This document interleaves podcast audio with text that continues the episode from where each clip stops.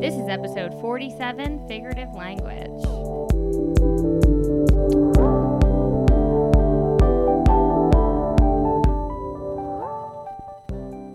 Hey everyone, we're back with another episode of SLP's Wine and Cheese. I'm Maria, I'm Deborah and here is our podcast. for the Realistic SLP. Welcome to our show. So, we are drinking a very exciting wine. At least Mhm. I'm very excited about it. Right. Yes. Me too. So, it is a Grenache from the Grenache grape. Ah. Yes, which I didn't even know was a grape. Me neither. Yeah, and it's uh th- one of the most popular grapes. Look at that. Oh. Right. The What irony color is, is there. it?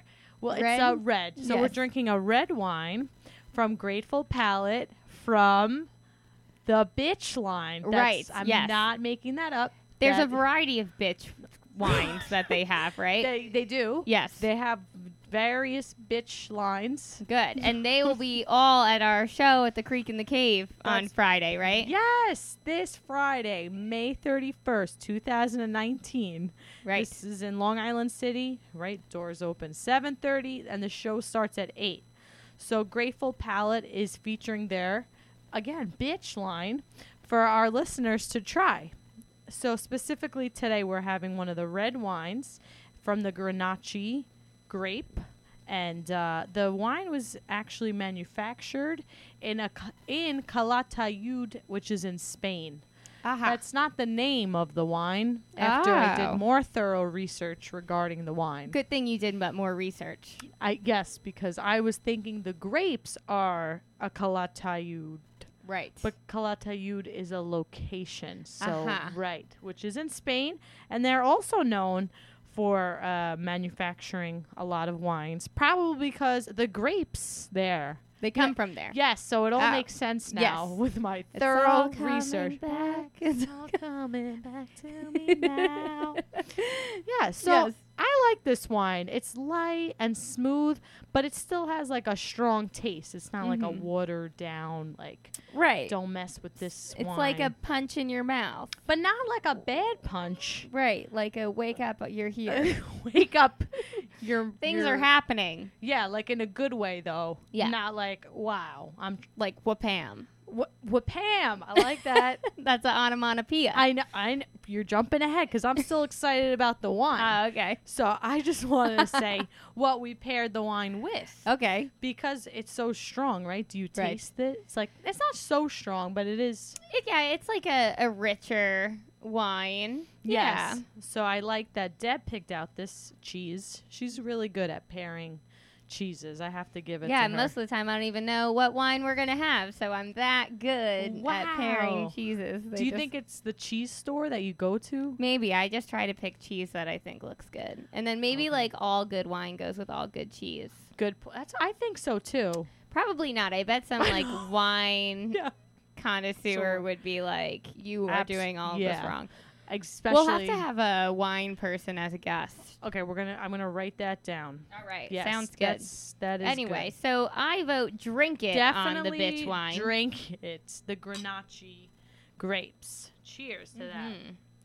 Uh, But we the mozzarella we paired it with, which Right. is a smooth cheese, and I feel like it helped with the smooth wine, and it was just like a very nice, light taste and a rich, rich texture. So Yes, drink it. it's going good together. Yeah. So it's a great pairing. yes, happy about that.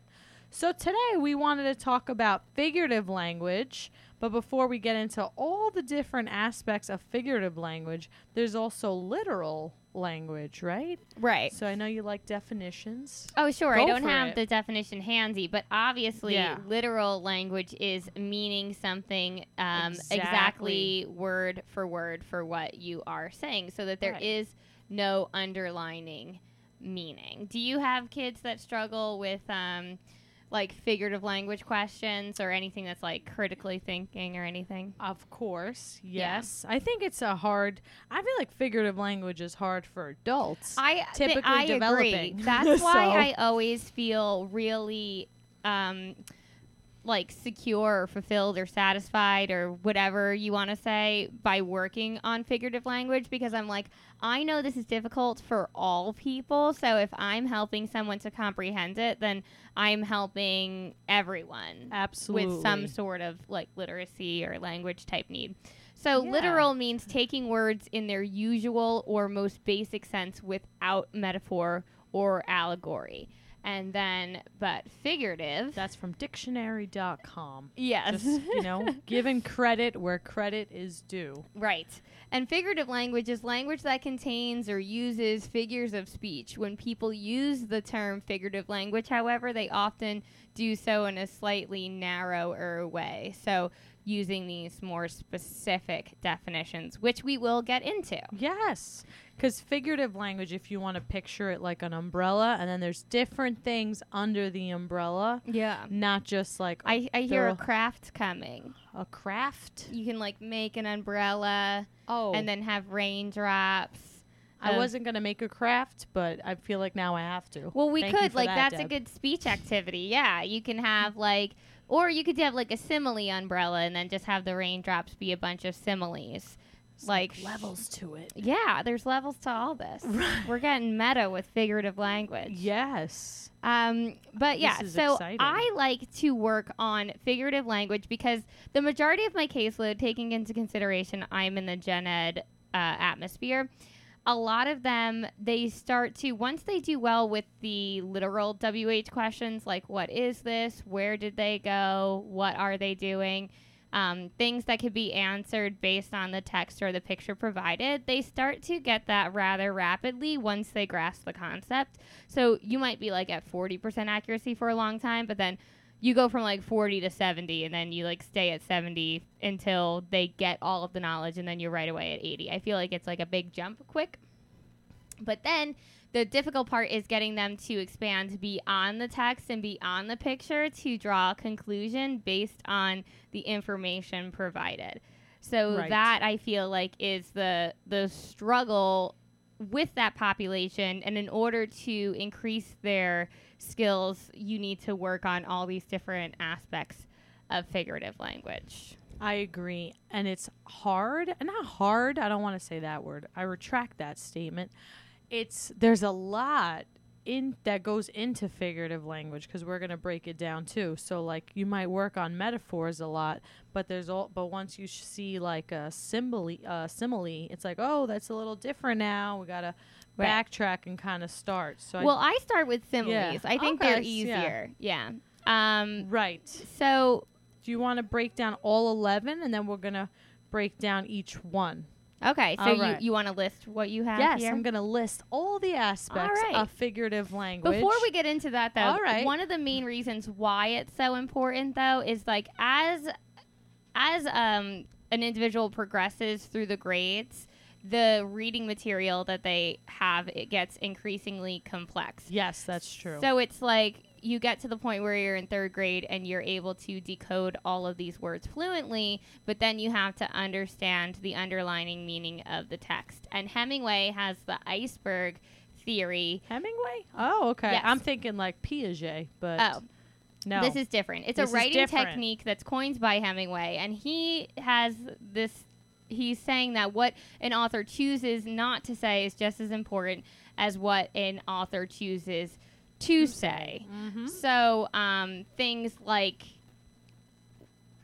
the content and the organization, the diction, like the word choice, the scenarios, all the information that's left out is just as important as the information that's included within the text. So if you don't teach children how to identify these important um, Aspects. indicators or aspects of information within a text, then they're not going to be able to co- pro- to progress past the level that they're at.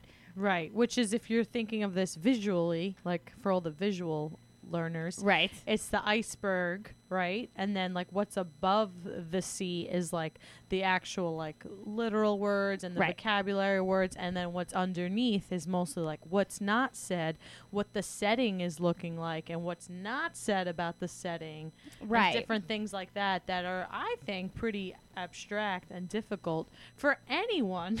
Right. Let alone someone who's language impaired Right. to really like think about and like process and like of course like thinking outside their own head too so different experiences they might not be even able to ref- Right. relate it's a struggle to. for them to make a text to life connection Right. because they don't relate to the text that's speaking figuratively or perhaps they're not just they're not able to put themselves in that character's shoes. right and on top of like uh, this is like separate from like attention right, like in addition sensory. to all those things. Yeah, like the teacher's voice is too low. You know, I don't know. I'm just picking out Right. like these other variables that are like totally unrelated to the actual story. Right. But Okay. then they miss the whole story because there's just so much going on. right. So where do we begin? Well, okay, so according to we'll Yeah. just go in the order of your yeah, list. we're gonna go into my list so we could break it down even further. So number one is a metaphor, Mhm. and that's when you're comparing two unalike things and uh, finding some sort of commonality, and you're not using the words like or as. Right. And to target this, I might be like, Maria is a delicate flower. oh, thank you. So I was not the thinking two you were gonna things go being there. compared are Maria and the flower, Uh-huh. and the similarity is that both things are delicate. You're welcome. I, I feel like I'm gonna have a little sip of wine for that. Like, oh, should I put like my pinky up? Too? Yeah. Yeah, I'm gonna do that. um, so Mm. in order to help somebody comprehend something like that, I might have a list of 10 metaphors and then instruct them to identify what two things are being compared and what do they have in common. Amen. So like a Venn diagram, if yeah, you will. like Amanda is a tall tree. So Ah. both Amanda and the tree are being compared because they are both tall. Is Amanda as tall as the tree? No, that's just being Right. silly. We're saying too much. right. But- And, And, then yeah. what about this tree? I like look at it like this. What about this tree is really apparent? Oh, it's like so tall. And look Mhm. at Amanda, also so tall. right. They have that in common. they have that in common. so finding and we that both do this theme- like similar thing with our fingers. I do that too. Like I put my Right. fingers together to say the same in sign Ah, language. Okay, I didn't even know that was. Sign, Yeah. a sign. I never took ASL. Um, Um, is I that think it is. bad? I mean, I don't know where I got it from if it's not sign language. Um, Okay. Next on your list, you have. Are we done with metaphors or? Uh, yeah, I was also thinking like hungry as a pig or something. Well, Is that- that's a no, that's I simile. messed it up. He's, I messed it up. so you I can think be I meant like, metaphor. um, yeah, he's a starving pig. Okay, That's so. That's what you're. You're just Mm. saying that he is. And then when I want a child to identify it, I'd be like, "Is he really a starving pig? No, he's a human, but he might be hungry like a starving pig. So gotcha. the human and the pig are being compared because they're both starving. Got it. Things like that. and there's obviously a lot of books with uh, this, with this, uh, with metaphors, and you could you know Google them if that's really like the type of figure of language you want to focus on. I Mhm. don't know. I, I found like one having here. lists of examples though, and then and then finding that because sometimes within a book, it's like, okay, how much of this book do I have to Right. read to come across a metaphor? True. And Unless now I this- like dedicated all this time to that. this um, whole book seems like it's a metaphor. And lo- yeah, it could be. And I love using books, but um, for the most part, I like to do exercises because I feel like it makes it a little bit more easier to understand. Definitely in the beginning. Mm-hmm. Right, I agree with that. You know, like a Next is- drill almost. Yeah, equivalent to yes. a drill. Yes. It's all about And then drill. do a story, and then see if they can like generalize that Right. exercise to that story. Exactly. 'Cause it might be too hard. Personification. Do you know what Yes. personification? I is? do. It's when the, you're giving a human quality to animals or an anonym, inanimate objects. Yes. So like the tree is talking and feeling in a Mhm. book or But maybe I would say like- more like the tree is dancing because like a Oh. tree might be like blowing in the wind, which could appear like dancing. Okay. So I try to pick things like I say if I'm using it as an example, I'll do the tree is dancing, the sun is smiling. Like the sun is not actually smiling, but it's Right. quite warm. Yeah. Um, the sky cried, and it's not really crying, but it's raining. It's raining. I Um, like things that. like that. Start trying to like m- pick something realistic, but then giving it a human quality. and that's i think again like connecting the two Right. ideas which is what we talked about for metaphors. Right, trying to make it like the least abstract as you can when it is abstract.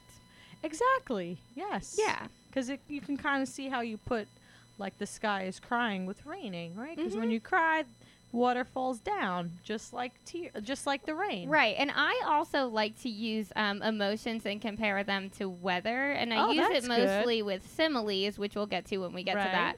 But um, if you s- you could say like the Earth was sad today, and like maybe if I said, "Oh, the Earth was sad today," what do you think the weather was like? Yeah. What do Ah. you think sad weather is like? And then they would maybe say crying or s- or raining, things like that. I was thinking like a tornado or something. I would think that's angry weather True. that's like raging weather. Like I'm outraged, I'm furious, I'm livid, stuff like that. But I- yeah, I don't think that's so sad. I'm just throwing things out there. Okay. Just seeing what you're gonna do because I know you like these things. I do. I love. She loves I figurative love language. all figurative language. Yes. Do you think it's because you like comedy? Perhaps you know, uh, the appreciation of humor it involves very many cognitive components, such as like recognizing incongruity in a situation, identifying similar sound sequences, understanding words have multiple meanings, so that can apply to puns. Um, Which the use of metaphors and similes, like your mama is so f- fat, Fat. she's I I mean, don't we know. already said the she's as BITCH big as a word. house, yeah, Right. uh, which is not a funny joke, but Right. just common. I mean, I did enjoy the yo mama jokes in the 90s. I mean, who didn't? Like, I- I'm going to keep it real. I don't think anyone ever said any of them to What? me, and I, I, had didn't a whole say book any. of them. oh, really? Yeah, and I had the part two.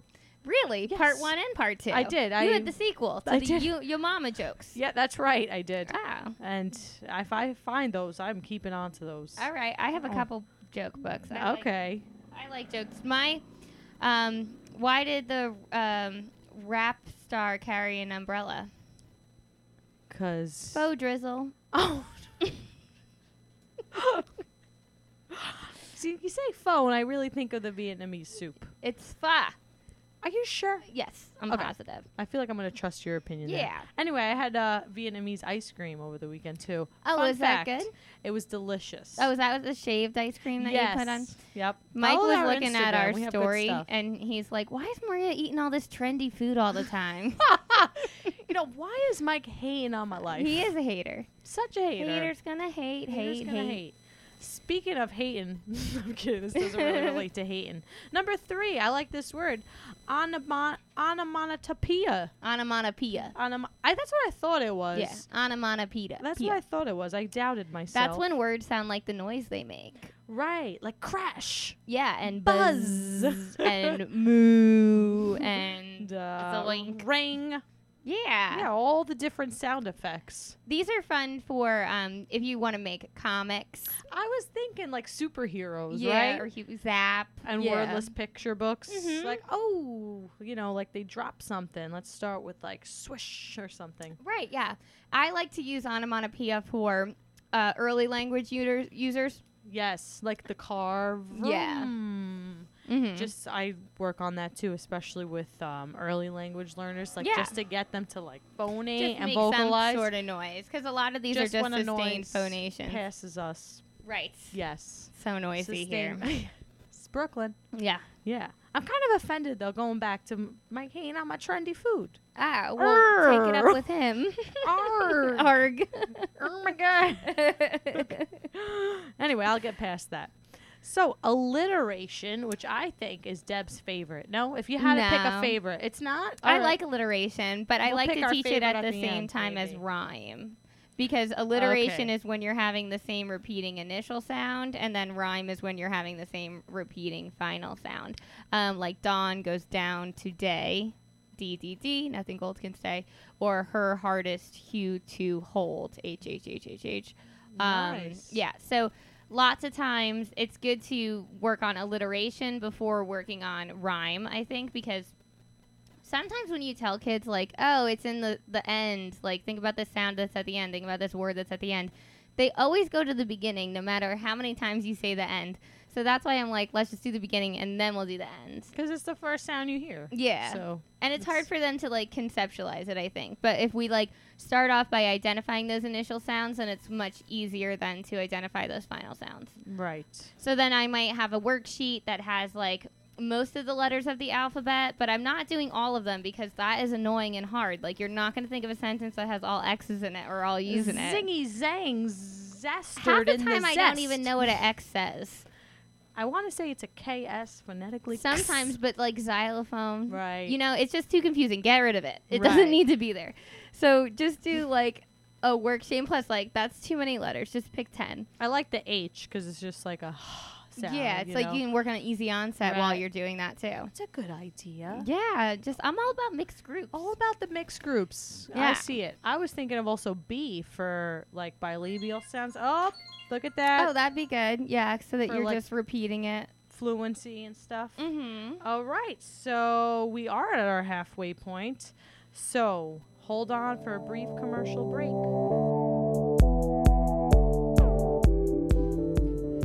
This episode is brought to you by ThroatScope, the best tool an SLP could have. Throat scope is an illuminated tongue depressor and retraction tool. It's great for those very necessary oral mechanism exams. Throat scope integrates a natural light source to provide complete intraoral illumination for improved patient examination and outcomes. It includes a reusable light handle that slides into a single use tongue depressor. So, if you want to feel like a prepared SLP, you're going to want to have your throat scope handy. Available on www.throatscope.com.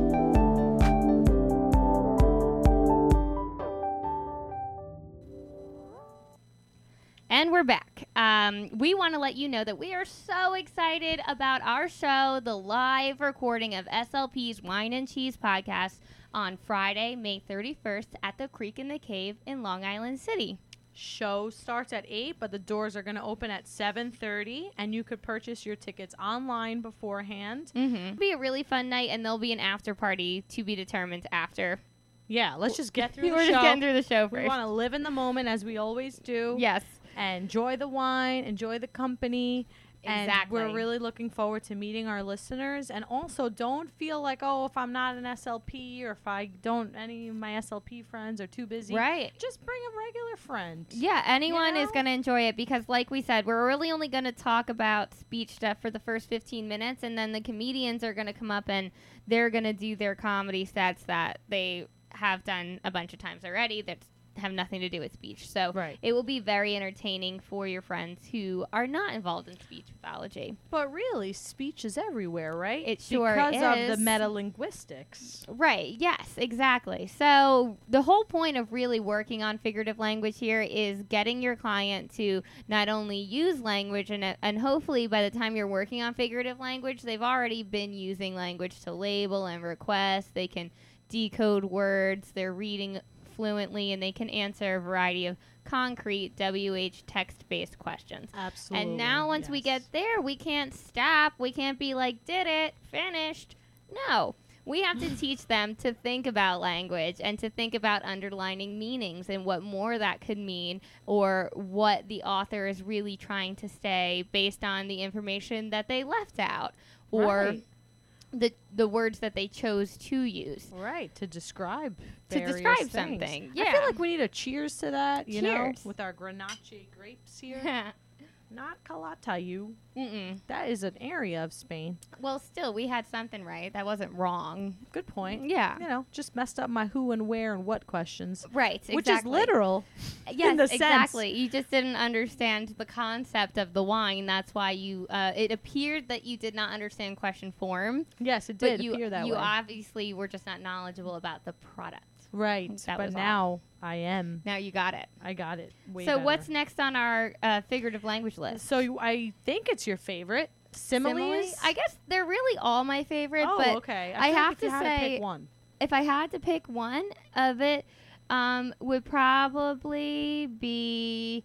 I like personification. I feel Okay. like, um, because that's like what Disney does too. Like you know, they personify animals. Like the Lion Kings are very humanized, Yes. and the tree and stuff like that. Um, Yeah.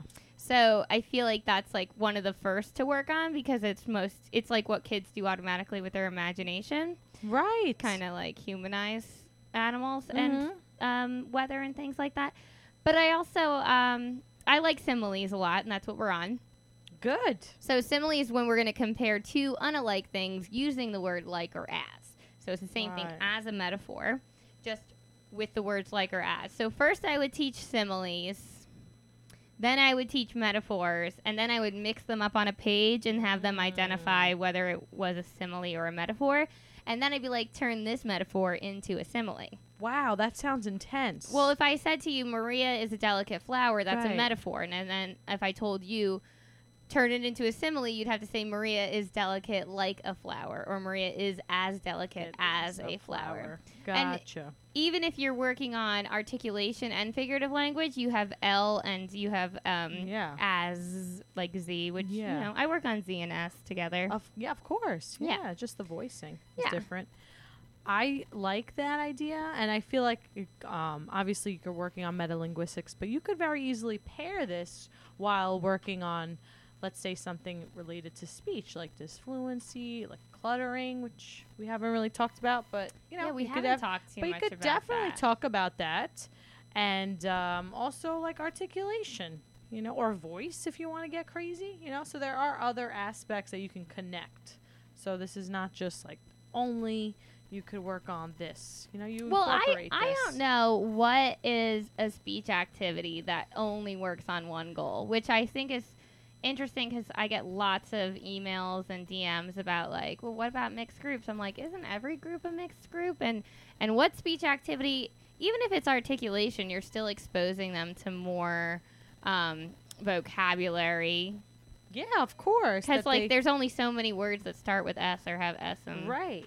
Like at one of your worksheets, like Z was zest, and uh, one of I had one of the zest stu- on you there? had zest on there, and one of the Oh. students didn't know it, so uh, it was like, well, you know, how would she know this unless she's like cooking Right. Eh. something very fancy right. and cooking some vest- zest, some lemon zest.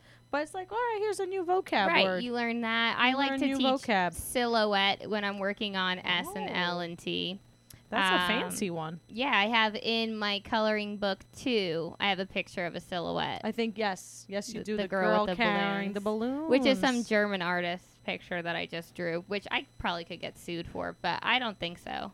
If I mean, I anyone would hope sued me, not. I feel honored because I'd be like, "Wow, I replicated that so well." That right. yeah, Well, le- I mean, I kind of hope you don't get sued. So yeah. Well, I mean, to get sued would be an awfully big adventure. Okay. That's Um, what Peter Pan I says feel like I'm- about death.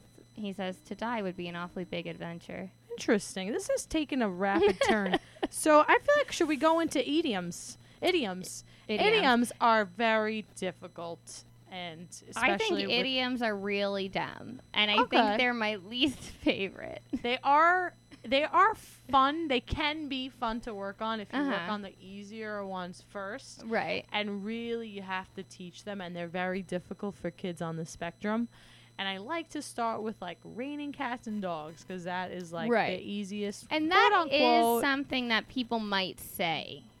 exactly and also i think it's cultural too because not for nothing i haven't heard of some of these idioms and i'm like what? Who even says these?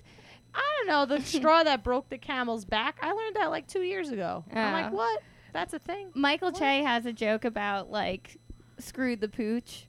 i don't know is that He's one? like, 'ca- yeah, it it means screwed the pooch means like you got something wrong, and his joke is something like I'm gonna mess it up, but he's just like, uh, like he was working, and then somebody got all the the writers at SNL Starbucks, and they got him the wrong order, and he's like, ah, I guess I screwed the pooch, and he's like, you slept with a dog, like that's what you just said you did, so like, where did that come from originally? Like, did someone make a mistake and equate it to? yeah. having like an inappropriate It's- interaction with a dog like because the the diff there's a very different right exactly experience there um but yeah I screw the think pooch some of them do have like a history. Like I don't yeah quote like me don't on this. throw the baby out with the bathwater or something because like that's when people used to wash babies in right. buckets but like again we're we're like dating ourselves here and this is not something that's like Ah. commonly used so yes, true. So, I mean, I'm not saying don't work on idioms. I'm just saying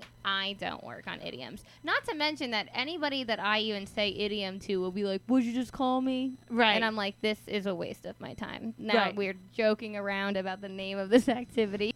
it's another five minutes I don't have. I know exactly. I'm like, Ha ha, it's very funny.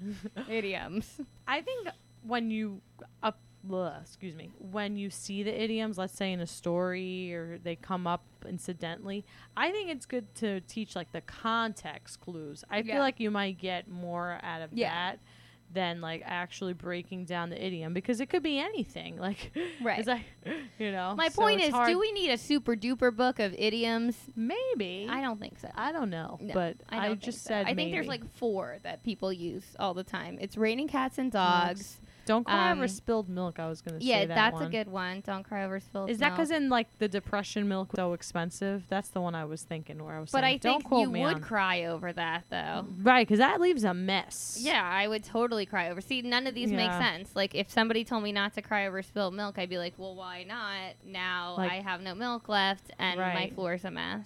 yeah, and we're gonna just. Oh, I blame like in a my- pickle.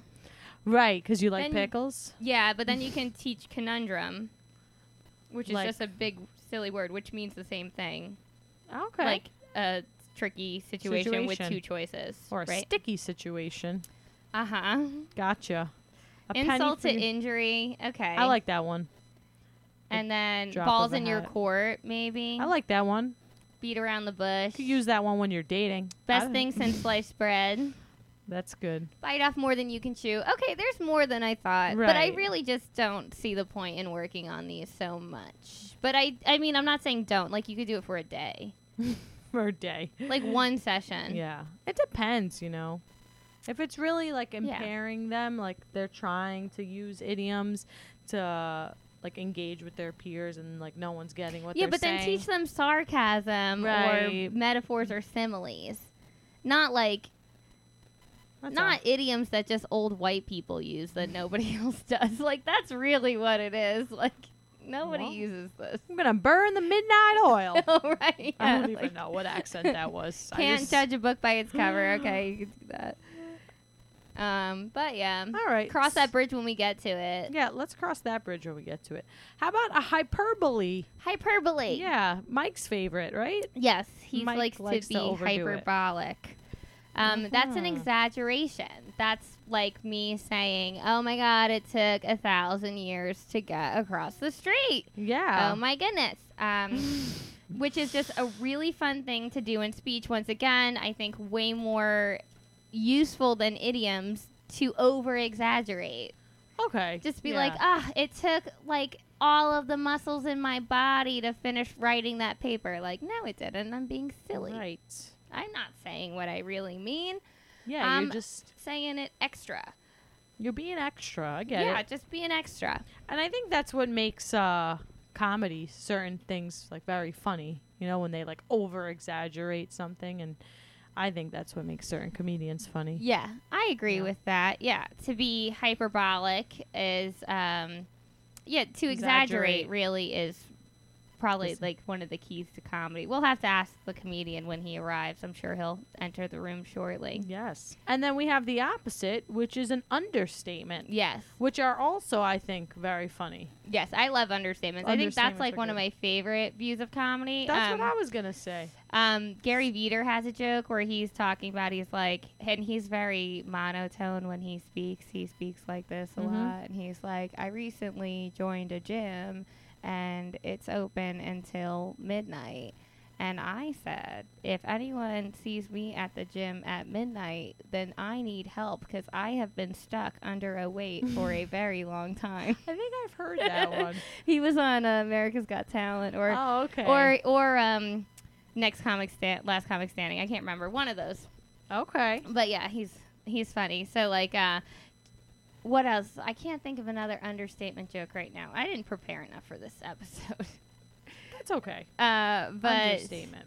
understatements are funny that's like that's like when people are oh you know what the best understatement is when they're like oh this guy didn't call me back so maybe he got hit by a bus Right. right? Because you're just like, that's a very that's a very harsh thing to wish for someone, but at least uh, they didn't ghost you. They just became a ghost, right? yes. Yeah. I That's a agree with funny all of understatement. everything you've said there. Um, yes. do you want to talk about imagery or did you feel like you wanted more about understatements because i th- feel like understatements are sometimes difficult to understand and not always funny So I feel like it kind of also depends on like certain people's preference. You know, like, Probably. oh, I didn't think that was that funny. So Mhm. it might be hard to quote unquote teach it for like comedic reasons. Right. But, I like, would definitely. I have not thought this out enough for this episode, but I, I feel like would you're- think It's about an it. understatement. I feel like you know. no, what you're I doing. would. I I would think of something way better than this on how to like. I'll think about it in part two or part three of this episode. But um, a way to actually make this funny and like usable. Um, I'll come back to that. So remember that audience. Gotcha. Yeah.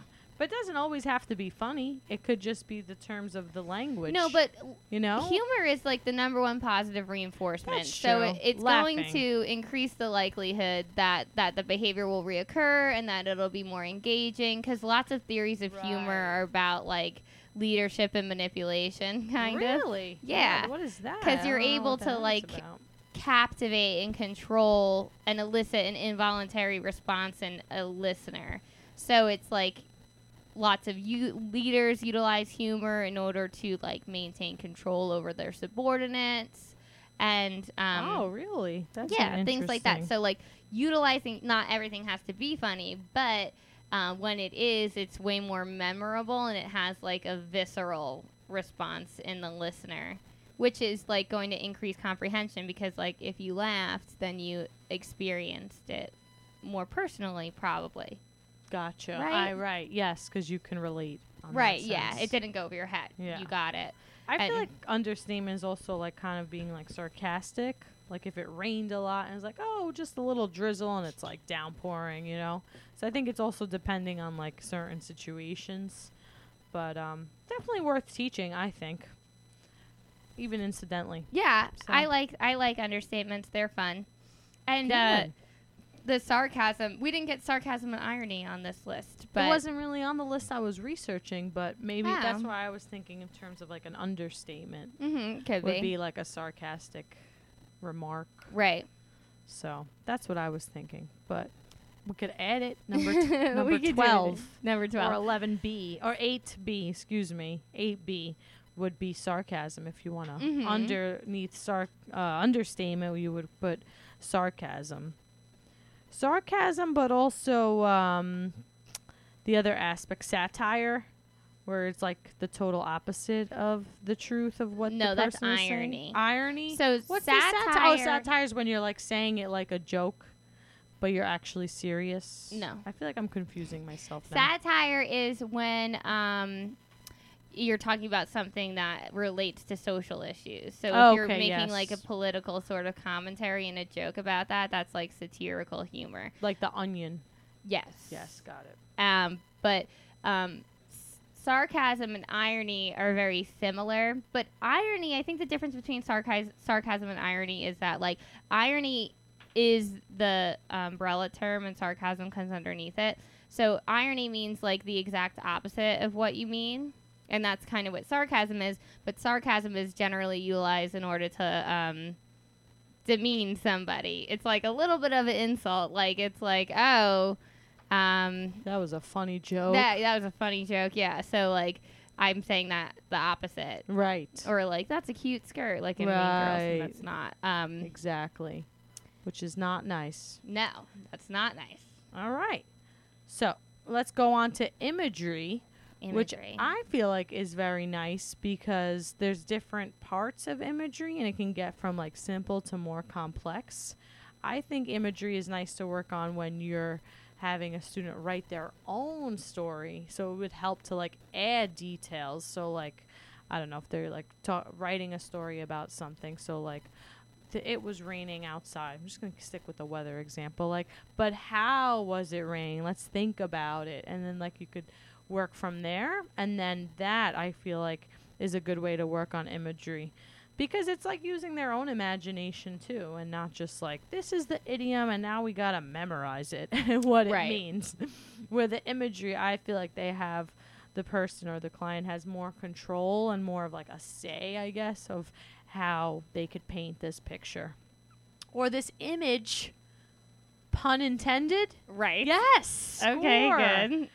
Winning, winning right now. Uh, so imagery, I think, is a great way to work on it through writing, really. and uh, expanding their already written sentences and make them making them more complex and using their imagination.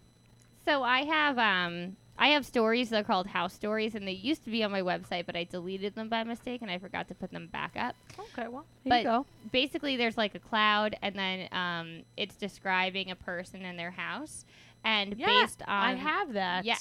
Did you use it yet? I didn't use it yet. It's kind of hard for uh, it's got to be for a little bit older kids. Yes, I'm waiting. But um, so I use imagery there so that they can describe the house. Well, they can draw a house based on a written description. So like, there's imagery within that written description.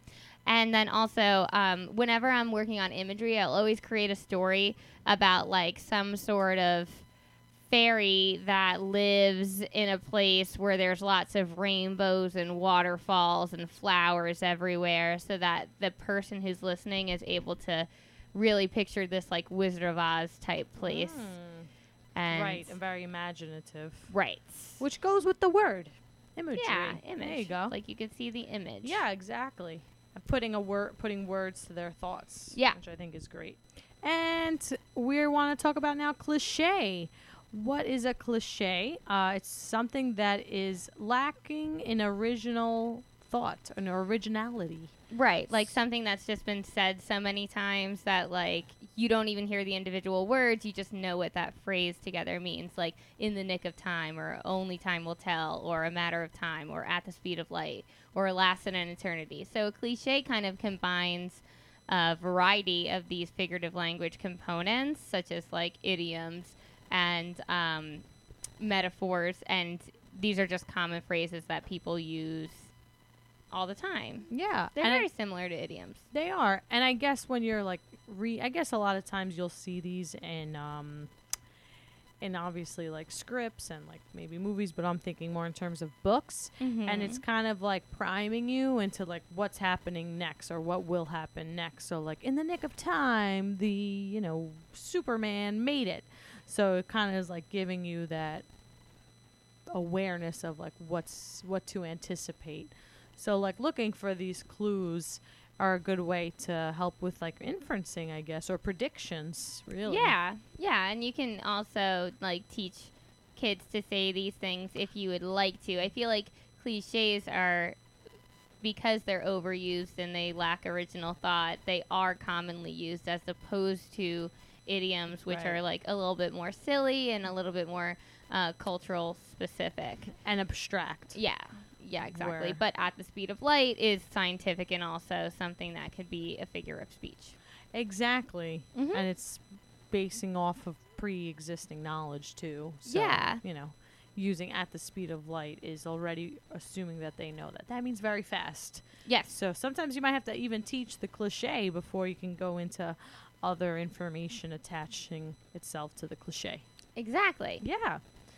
And last but not least, We have symbolism. right. Um, and I feel like symbolism can be taught in so many different ways, but I um, I feel like the most time I ever spent on symboli- symbolism was when I was working in high school and we were working on Macbeth because there's just so many symbols throughout uh, the story and motifs. So motifs are just reoccurring symbols. So it's just like when that symbol comes up multiple times throughout the story. So throughout um, throughout Mac- Macbeth, there's the symbol of blood, which like demonstrates guilt. He's got blood on his hands. He's trying to wash them off, but it's just a hallucination. He also like hallucinates seeing a dagger throughout the entire story, and that's a symbol of the impending death that's coming, and um, things along the lines of that. Shakespeare likes to use weather as a symbol to correspond with the mood or foreshadow the scene. So it starts off with the three witches, and it's dark and it's a stormy night, and that's when they have the prophecy that um, Macbeth is going to um, Kill someone. he's going to kill Banquo. Yes. Well, he- they don't have. I don't. That's not his prophecy. His prophecy is that Banquo is going to become the king. So Macbeth has to kill him, and then he gets haunted by that death through the symbols. So I like. I have this book from Usborne, and it's the complete Shakespeare um, works and it's great for breaking down each story on a more tangible level to work Yeah. on these very figurative components of stories that our students do get exposed to in the higher levels of their education. Exactly. And it's hard for them to connect to text, relate to text, but if Right. you do break it down like that, you can it's more feasible, I guess. you yeah, could I say. think so. yeah. Exactly. That's great. I think that's a great book, especially Mhm. for high school students. Yeah, I think it's super helpful. And um, now Welcoming, welcoming. we're our going to welcome comedian. our guest. Yeah. He is going to be there on May 31st, and uh, we're going to get to know him a little bit better and his opinion on figurative language. Welcome to the after show. All right, here he is. Say hi. Hello. So, what do you think about figurative language in writing? Do you like to use figurative language or are you more of a concrete type of guy? What is figurative language? so, like using non literal language, so not saying exactly what you mean, using like. l- Uh, that's so. What would that be an example of? Yeah, I- Mike is being quizzed, not myself. Well, I'm gonna give him the word, and then I think I'm not quizzing him. I just want him to give examples.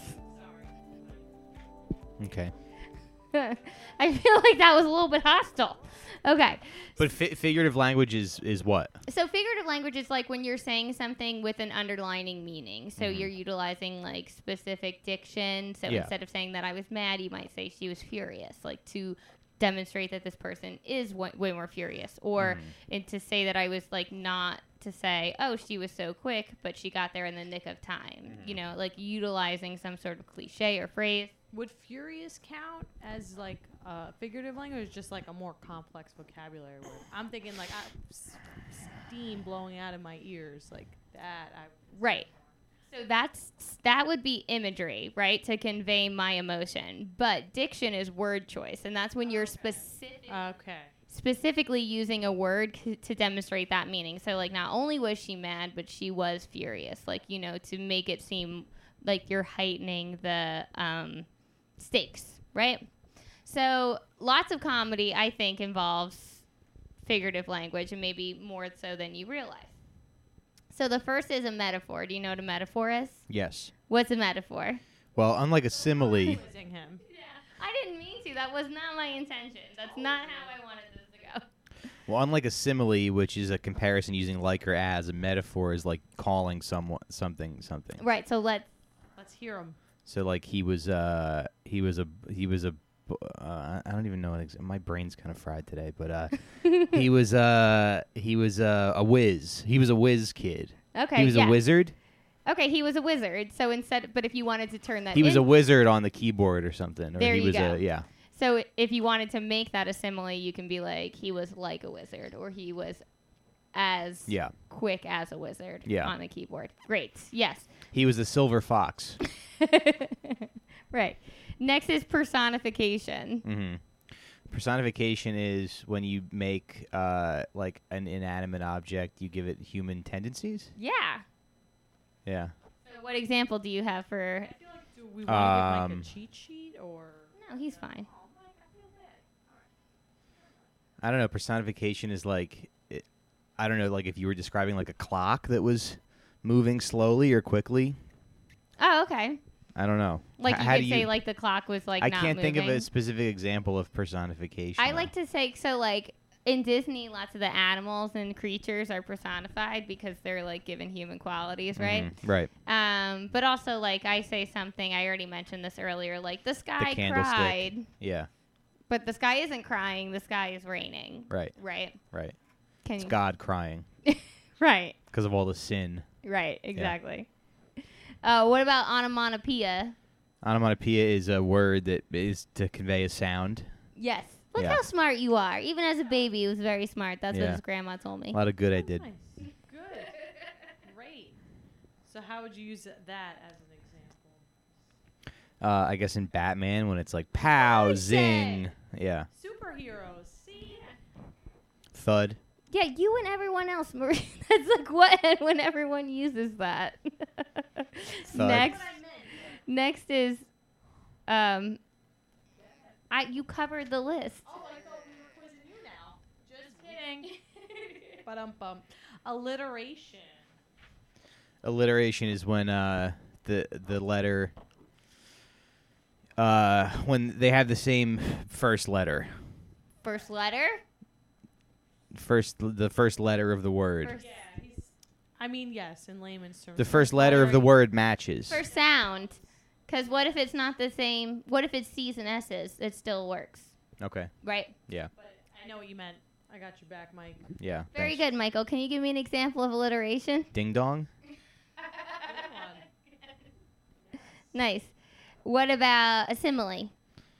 A simile is a comparison using like or as. Mm-hmm. So like uh, quick as a fox, s- sl- sharp as a tack. Good. Yeah. Yes. Can't say I've heard of that one. You didn't hear that No. one? Uh, what about idiom? Sharp as a whip Mm-hmm. or smart as a whip. Smart as- That's like Smart as a whip. which is a weird. Yeah. You're kind of making a cliche and a simile together. You're like Okay. using common phrases, but you can just be like, Mike was as slow as molasses. Right. Slow as molasses. My mom used to say that all the time. Yeah. Yeah. or Interesting. She used to say it. I'm kidding. Just kidding. But I'm bummed. are you much faster now? Yeah. That's good.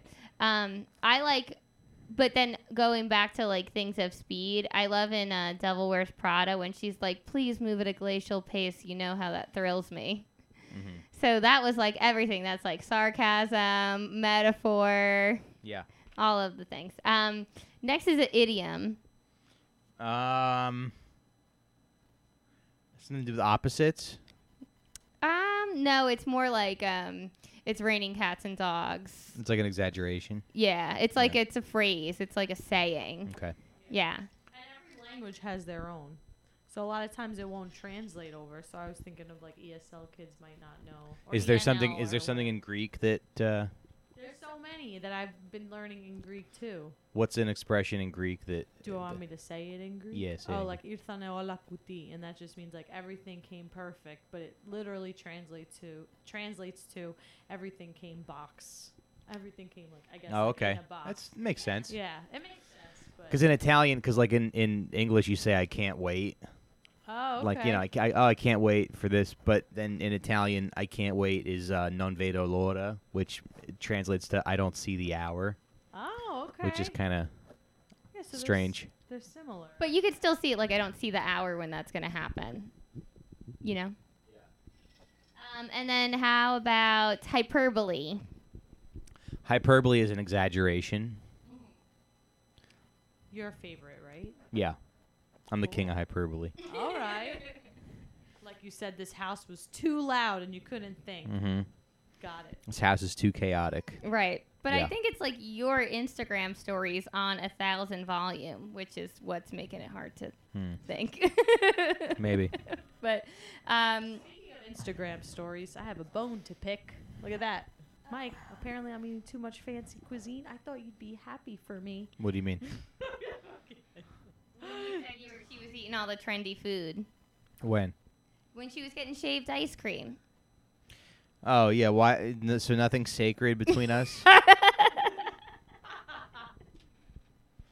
Well, no, Maria's just like kind of Maria's just like a little basic. Like she'll go to she go, probably goes to she goes to Italy and then she goes to like, you know, uh What's wrong with Italy? They have Nutella there. Dave and Buster's Oh no, come on. and then she uh Her favorite pizza's artichoke.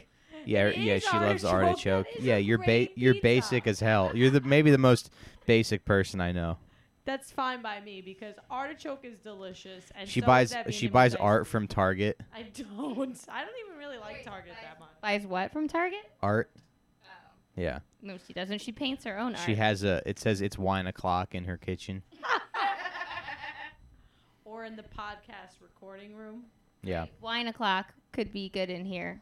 Yeah. Exactly. So, I'm just, you know, taken from someone who wears. Do you have do you have live laugh frequent tracksuits? Do you so have live, laugh, love on No. your uh in your house? I don't. No.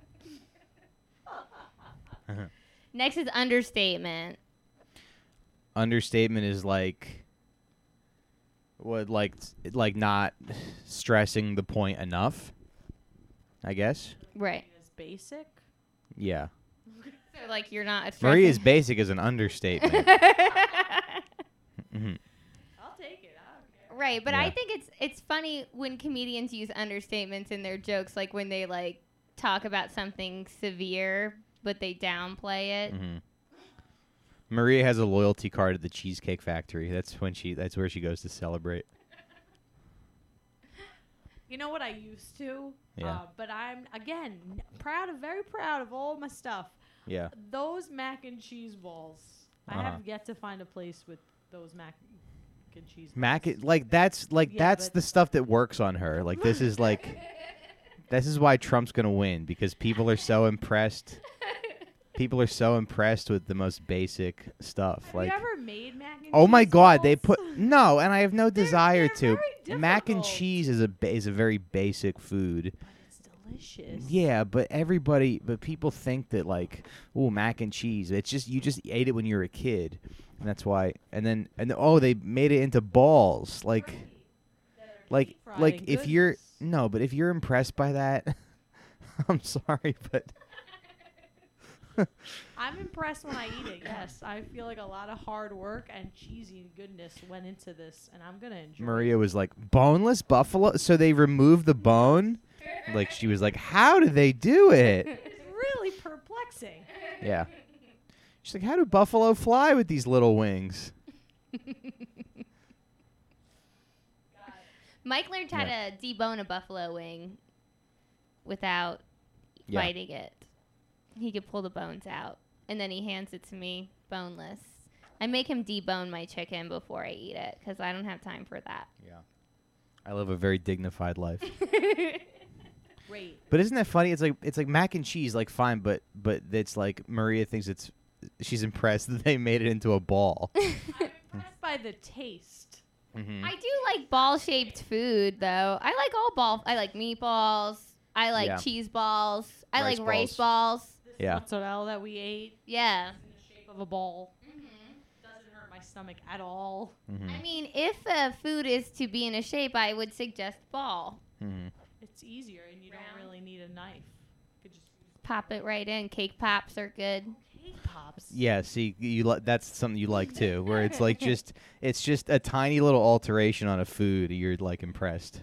They are again are also very difficult to make. Have you ever Mhm. made any of these? Oh wait, I'm about to make Mike f- mad. Maria's like, You oh know my what, god, Maria- meatball balls. so they just make they make them slightly smaller. How Do about meatballs in a No, they make no. Maria would be impressed if they took meatballs and made them like Dippin' Dots, like they were a bunch of little tiny little meatballs together. and you eat them like they're Dippin' Dots, which is basically just a bolognese sauce. But yeah, yeah. Maria had a, a sushi burrito the other day. That was so long ago, but I did, and that was impressive, and it was. good. Why was that impressive though? That's not impressive. That's really not. You just you, you Mike just is always like, "You're not gonna reinvent food." you're just like combining. right, everyone it's thought of arrogant. everything already. Well, no, not everyone thought of everything, but it's ar- it's arrogant to think that you're gonna like reinvent some like new dish. I don't think that's gonna happen. Well, maybe. I think genetically food is the modified food. process of. No, but I think food is the process of people like collectively building stuff and building. All, you, you're you're not going to be like in your kitchen one day and and you're going to discover like you know pudding rings or something, and it's going to be like the new like it. That's just not how it works. Oh, you've never invented a food? Hmm? You've never invented a food? No, I'm not arrogant enough to think that I could. Oh, but what about breakfast pizza? That was not my invention. Isn't I it just pizza I in the morning? made it. Yeah. No, it's not, Maria. It's not. It's not. It's that. It's not. Pizza in the morning, pizza in the. I'm gonna get some more coffee. No, well, we're gonna be done. We All gotta right. get, we gotta be finished here. Um, okay, c- for we'll wrap up with this. Can you explain the difference between irony, sarcasm, and satire? Maria's like, are these Caesar salad cubes? oh my god. That's really. I don't know how you did this. Was this magic? Is Harry Potter She is working in the very kitchen? Encouraging. yeah. She does. She Yeah. Yeah. Yeah. if you if you gave her something, she'd be like, "Wow." Yeah. Yeah. I yeah. enjoy eating. I mean, who Yeah, yeah, yeah. doesn't? And if you don't, Well, I it's can't nice. trust you. Well, when you when you cook, it's nice to have someone who's like easily impressed. Yeah, you know, you're welcome. because then yeah, because then you're you're free to like explore and you know Mm-hmm. yeah Um, going back to figurative language, uh-huh um, reeling it in now. yeah That's a cliche, right? Yeah. Um, do you know the difference between irony, sarcasm, and satire? I feel like this is a tricky thing that I tried to Yes. explain, but I don't know if I was. i feel Correct. like i learned all this in like ninth grade though so I- i'm going back to you but have a very good memory. yeah so irony is like okay so irony is the opposite of hmm you're doing the opposite Right. It's like the exact opposite, which I feel like irony is just the umbrella term, and then yeah yeah yeah sarcasm is irony. And then I guess sarcasm is like a comment made by someone who knows they're being like sarcasm is more Facetious. like commentary, right? I think so. I think. I think irony could be like no matter what you're saying, as long as you're saying the exact opposite of what you mean, that's Yeah. ironic. But Yeah, then if you're saying something to be insulting, like Mhm. "Wow, you were like so fast," but you mean like they're being slow, Yeah, that's sarcasm. that's sarcasm because I'm you're fluent in sarcasm. That's what my Is dating that how you're profile. dating? That's what my dating profile says. Yeah, fluent in sarcasm. Did you did you meet a lot of guys who said that when you were single? I don't remember. Yeah, she's not single anymore. She forgot. Those Right. days are behind her. right. I don't know anymore, Mike. And then what about satire? Satire is like when you embody what you're making fun of. So like satire is like if I satire is like when you're I thought it's like when you're commenting on the times. Yeah, but satire is like specifically becoming what you're like making fun of. So satire is like if I wanted to like make fun of like wealth videos on Instagram, I like dressed up like a guy and had a Lamborghini and I was like Right. you and know. then also like- it's wealth like videos are satire's like embody it's embodying whatever you're making fun of whereas sarcasm is like eh, get a load of sarcasm is more like a commentary thing uh-huh okay and then satire is like it's like that Hello, video I'm you made me Australian. watch of that guy at the porn convention uh yeah i guess that's satire satire like south park is satire No idea what's happening right no oh yes south park is satire or like political satire is like you know if like if you were going to make a show that's like about you know if you wanted to make fun of donald trump and you like Had snl it- now. Yeah. Say that, yeah. like sketch comedy embodying the character Yeah, Got it. or there's yeah, or there's like you make a sitcom that's like Trump is a character in Mhm. in this in the show. got it Like Veep, the show Veep. Do you Yeah, ever I watch guess that's Veep? like satire. Yeah. Exactly. okay so got it all right well that's the our whole figurative language part one episode oh yeah i was gonna skip that because i felt like we've been on here long enough Yeah. Um, but yeah, so Mike is going to be doing some live stand up comedy at our live event on Friday, May 31st at Yes. the Creek in the Cave in Long Island City. And I've been instructed to not make certain jokes. Yeah, he's got a list of things he's not allowed to talk about Why? because they're not for the speech comedy show. Got it. Yeah. It's just a, You got it, a honey. bunch of phrases he's not allowed to use. yeah, or that's fine. themes. I Yeah. said that's fine. Yeah. Yeah. All right. So, do you have an in- inspirational quote for us to leave on? Um Yeah, I forgot. Oh, okay. So when before that, our tip or trick can be to tell a joke in speech. Do you know a joke that you? So I'll tell a joke, you'll tell a joke, and Mike will tell a joke. Um, so a joke that you can use in speech that I like is, um, what do you call a fake noodle?